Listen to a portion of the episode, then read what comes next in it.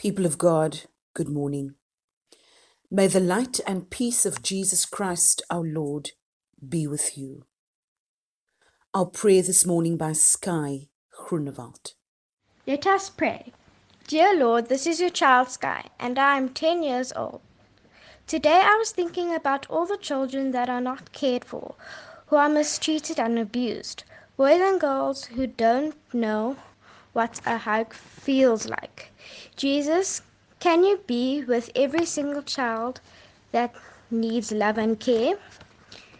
Please be with them in a special way today and every day. I know that you love us, you little angels, and you'd not want us to be mistreated, sad, and hurt. Thank you that you can be our dad, our father, and that I can ask you for anything and feel safe doing so. I love you, Jesus. Amen. Join me now as we listen to the hymn Jesus loves the little children, all the children of the world.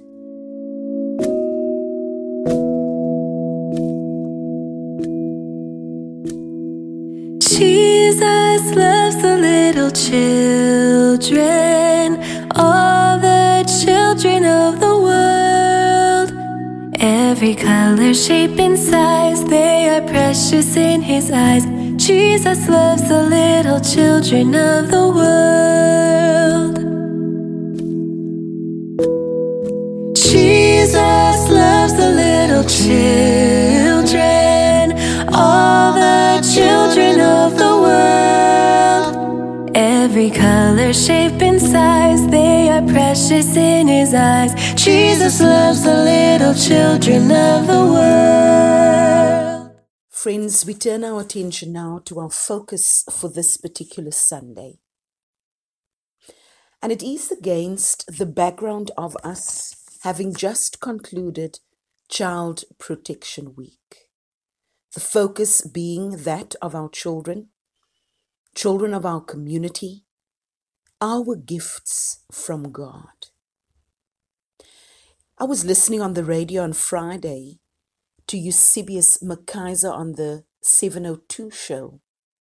He was interviewing and inviting people to talk about the possibility of the spike of COVID 19 because people are returning to work and there's a sense in which normality that we used to is right back where we started. Eusebius kept uttering a particular statement. Something is very wrong in our community. It is wrong if people cannot see that their irresponsible behavior, drinking sprees, beating of women and children, the violence, everything that we see and experience all around us when people cannot recognize that that behavior is wrong and disheartening and not life giving, something is very wrong. The particular statement by Eusebius that something is very wrong keeps coming back into my own mind as I considered Child Protection Week. The fact that we as a community, as the world, need to designate one week in the entire year where we are all forced in one way or the other to think about our behavior in relation to children, to consider how to behave differently, to be mindful of the rights of children, how to honor, how to respect, how to embrace, and how to ensure that all children feel welcome, safe, valued. The very fact that this particular week was established in the first place makes me to believe that indeed something is very wrong. Let us turn to the Word of God. I want to read to you this morning from Matthew chapter 18, verses 10 through to 20. Listen for the word of God. The parable of the lost sheep. See that you do not despise one of these little ones, for I tell you that in heaven their angels always see the face of my Father who is in heaven. What do you think?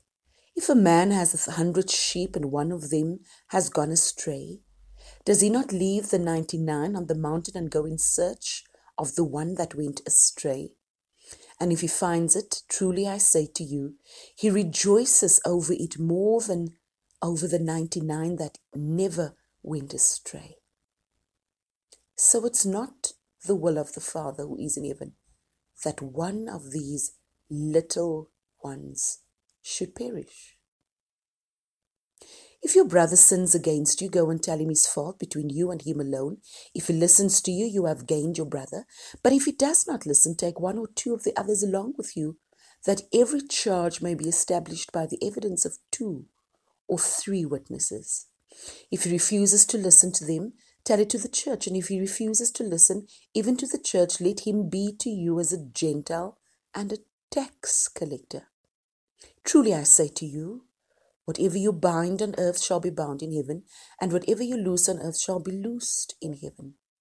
Again I say to you, if two of you agree on earth about anything they ask, it will be done for them by my Father in heaven. For where two or three are gathered in my name, there am I among them. This is the word of the Lord. Thanks be to God.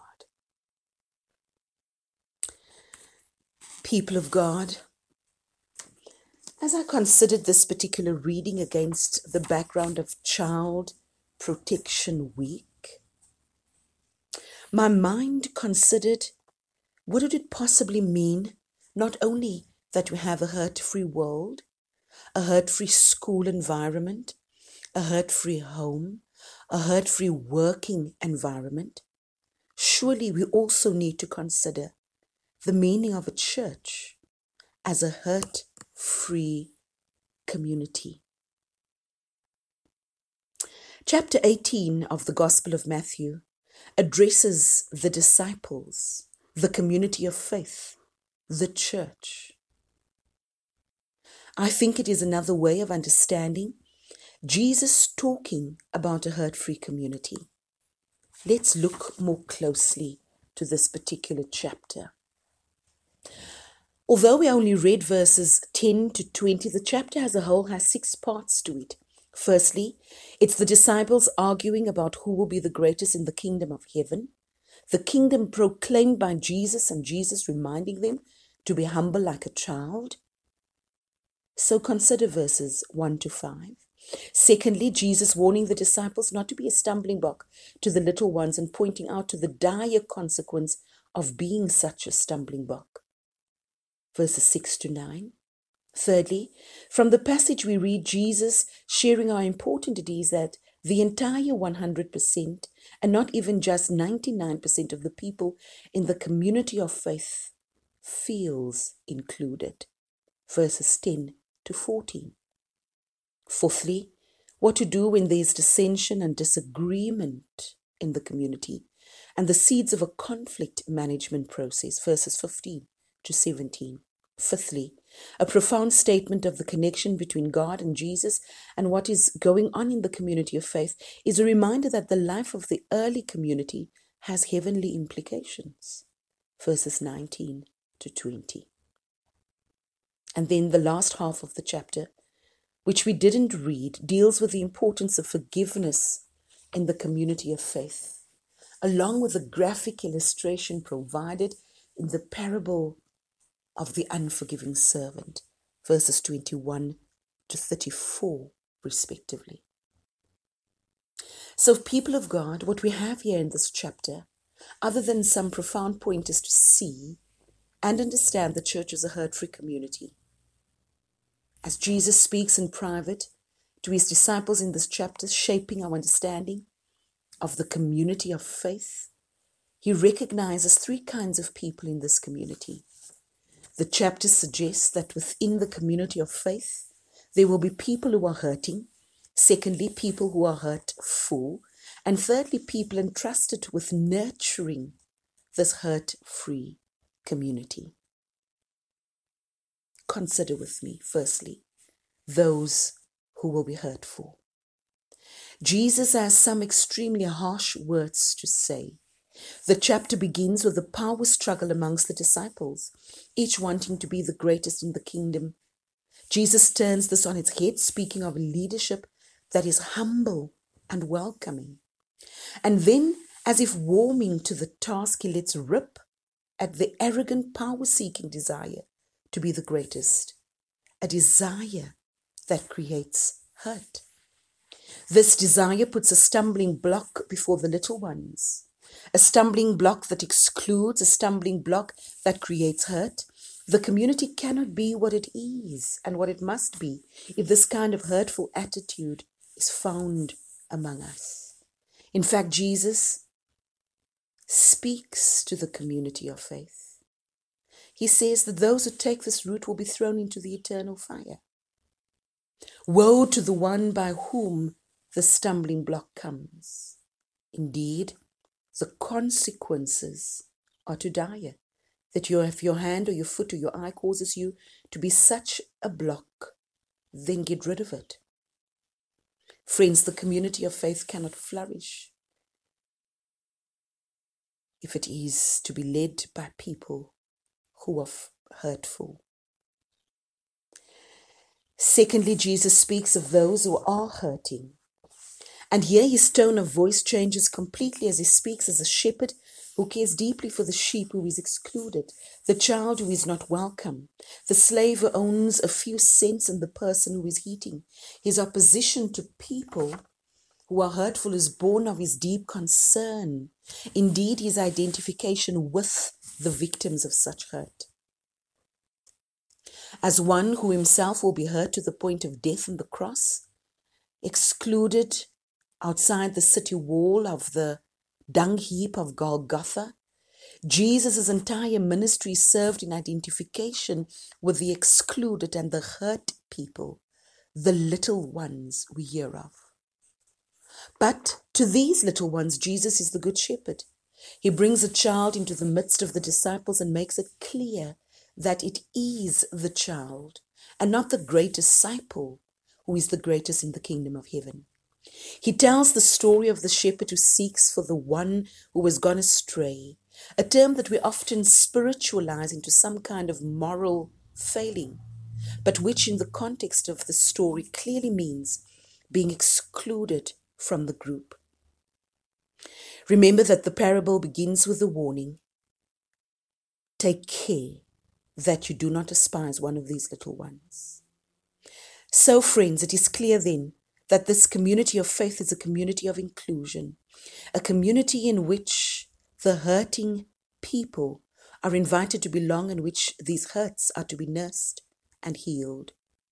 For indeed, this is in a sense the message that Jesus is sharing with a third group of people, which includes the first two groups and all others who belong to the community of faith. For Jesus is sharing the way of dealing with those who are hurtful and those who are hurting and the importance of creating a hurt free community.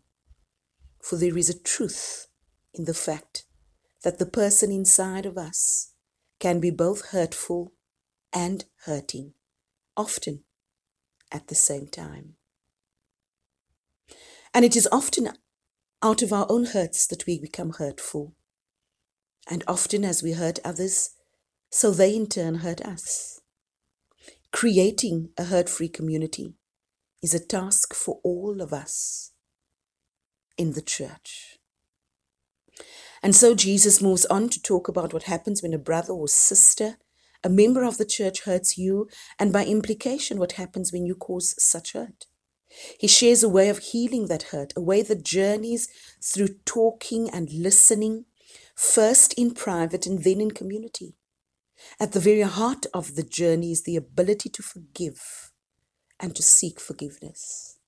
Thus, he tells Peter to forgive 70 times, seven times, and then shares the parable of the unforgiving servant to underline the importance both of forgiveness and of not acting in such a way that deeply hurts the little ones over whom we have authority.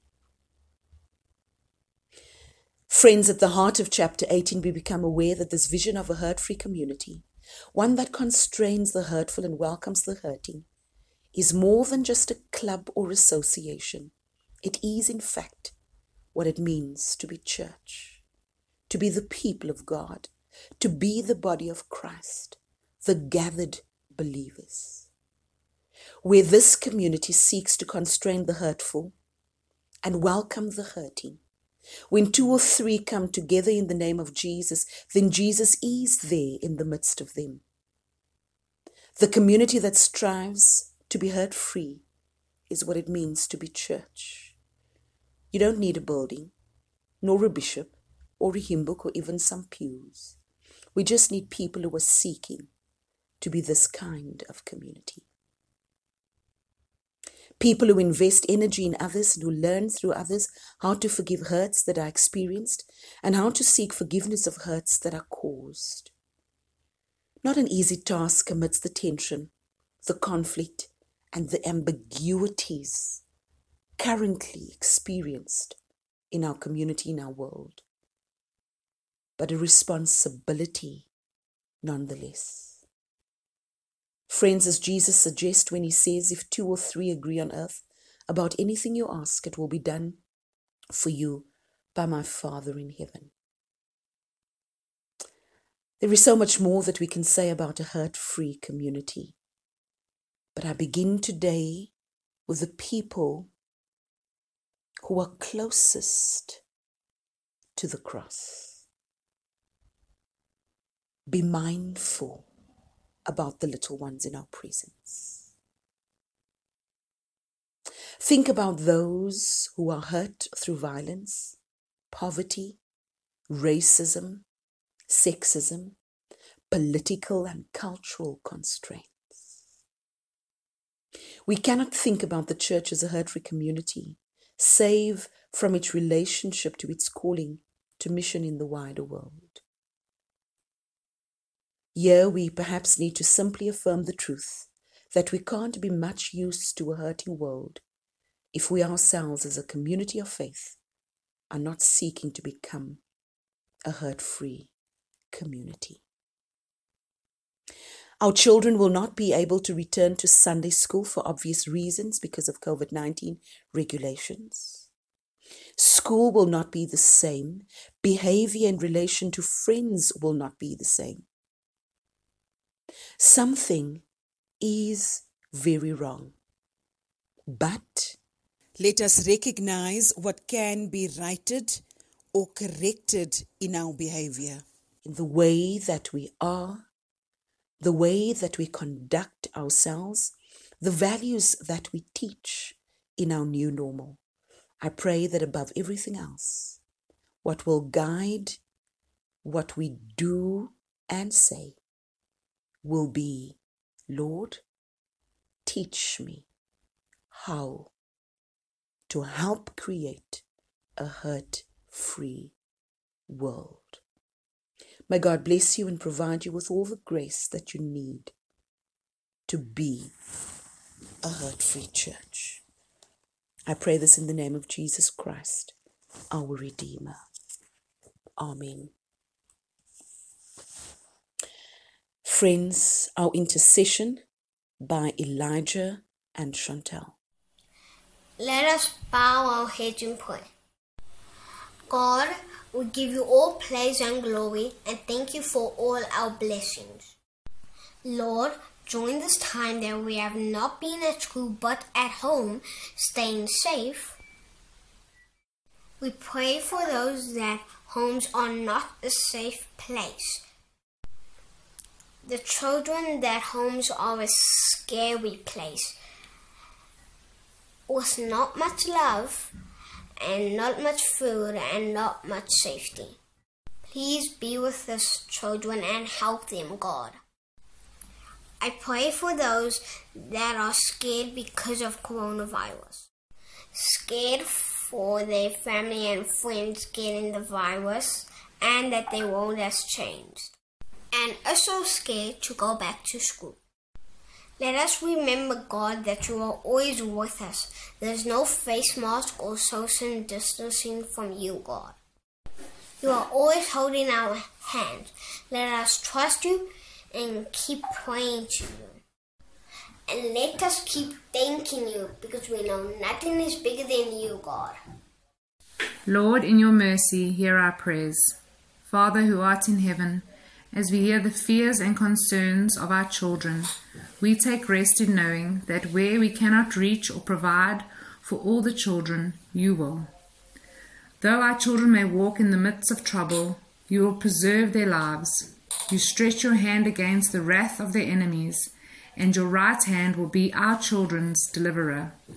We will not fear because we know that you will provide our children with the protection they need. Amen.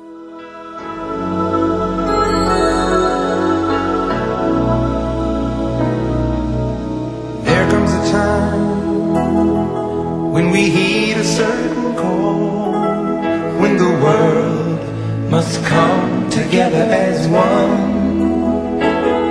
There are people dying. Oh, when it's time to lend a hand to life, the greatest gift of all.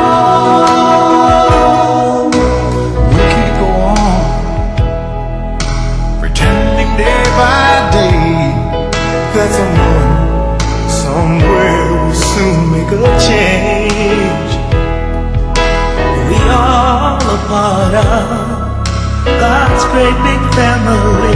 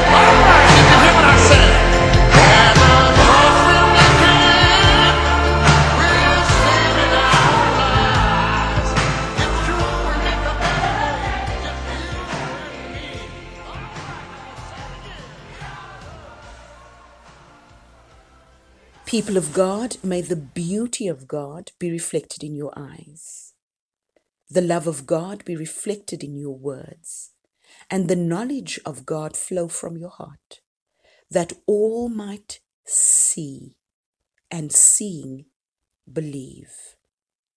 In the name of God the Father, God the Son, and God the Holy Spirit. Amen.